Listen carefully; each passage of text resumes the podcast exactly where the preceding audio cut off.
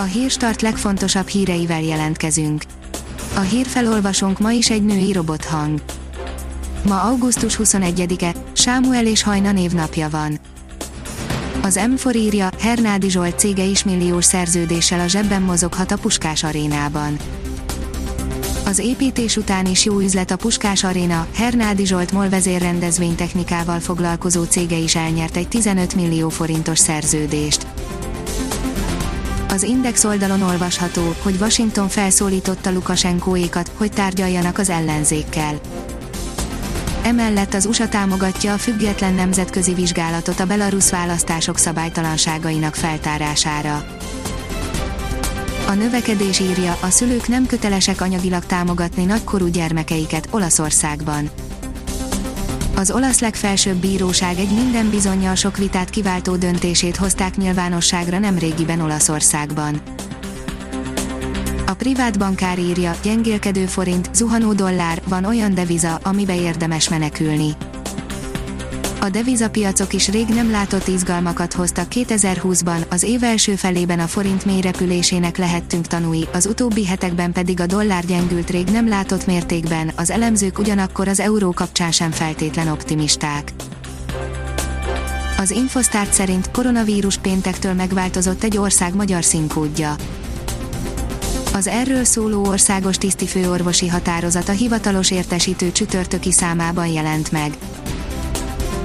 A házi patika szerint újra fellángolt a vita a mammográfia körül. Egy friss tanulmány szerint életeket menthetne, ha 10 évvel korábbra hoznák a kötelező mammográfiai szűrővizsgálatok korhatárát. A startlap utazás oldalon olvasható, hogy maszkviselési kötelezettséget vezetnek be Mikonoszon és a Halkidiki félszigeten.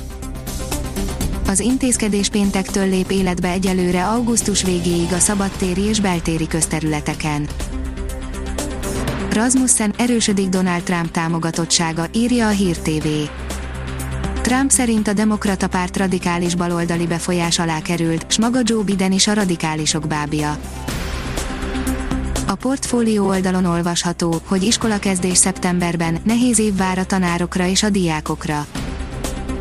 Az elmúlt napokban egyértelművé vált, hogy a kormány rendes, osztálytermi tanítással tervez, egyelőre nem látják indokoltnak a digitális oktatást, de minden iskolának fel kell készülnie egy lehetséges átállásra. A 888.hu szerint Bölöni László lett a Gent labdarúgó csapatának vezetőedzője. Bölöni László lett a belga labdarúgó élvonalban szereplők a Gent vezetőedzője.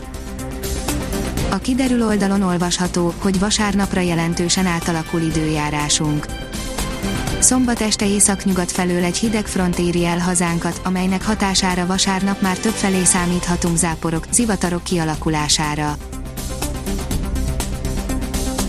Ha még több hírt szeretne hallani, kérjük, hogy látogassa meg a podcast.hírstart.hu oldalunkat, vagy keressen minket a Spotify csatornánkon.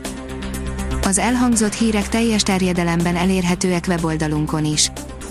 A hangfelolvasás nem jöhetett volna létre a Google Cloud és a Central Média csoport hírstart fejlesztései nélkül.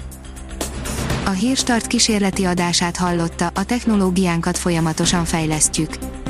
Ha tetszett a hírblokkunk, kérjük, hogy ossza meg ismerőseivel, vagy értékelje közösségi csatornáinkon. Visszajelzése fontos számunkra. Köszönjük, hogy minket hallgatott!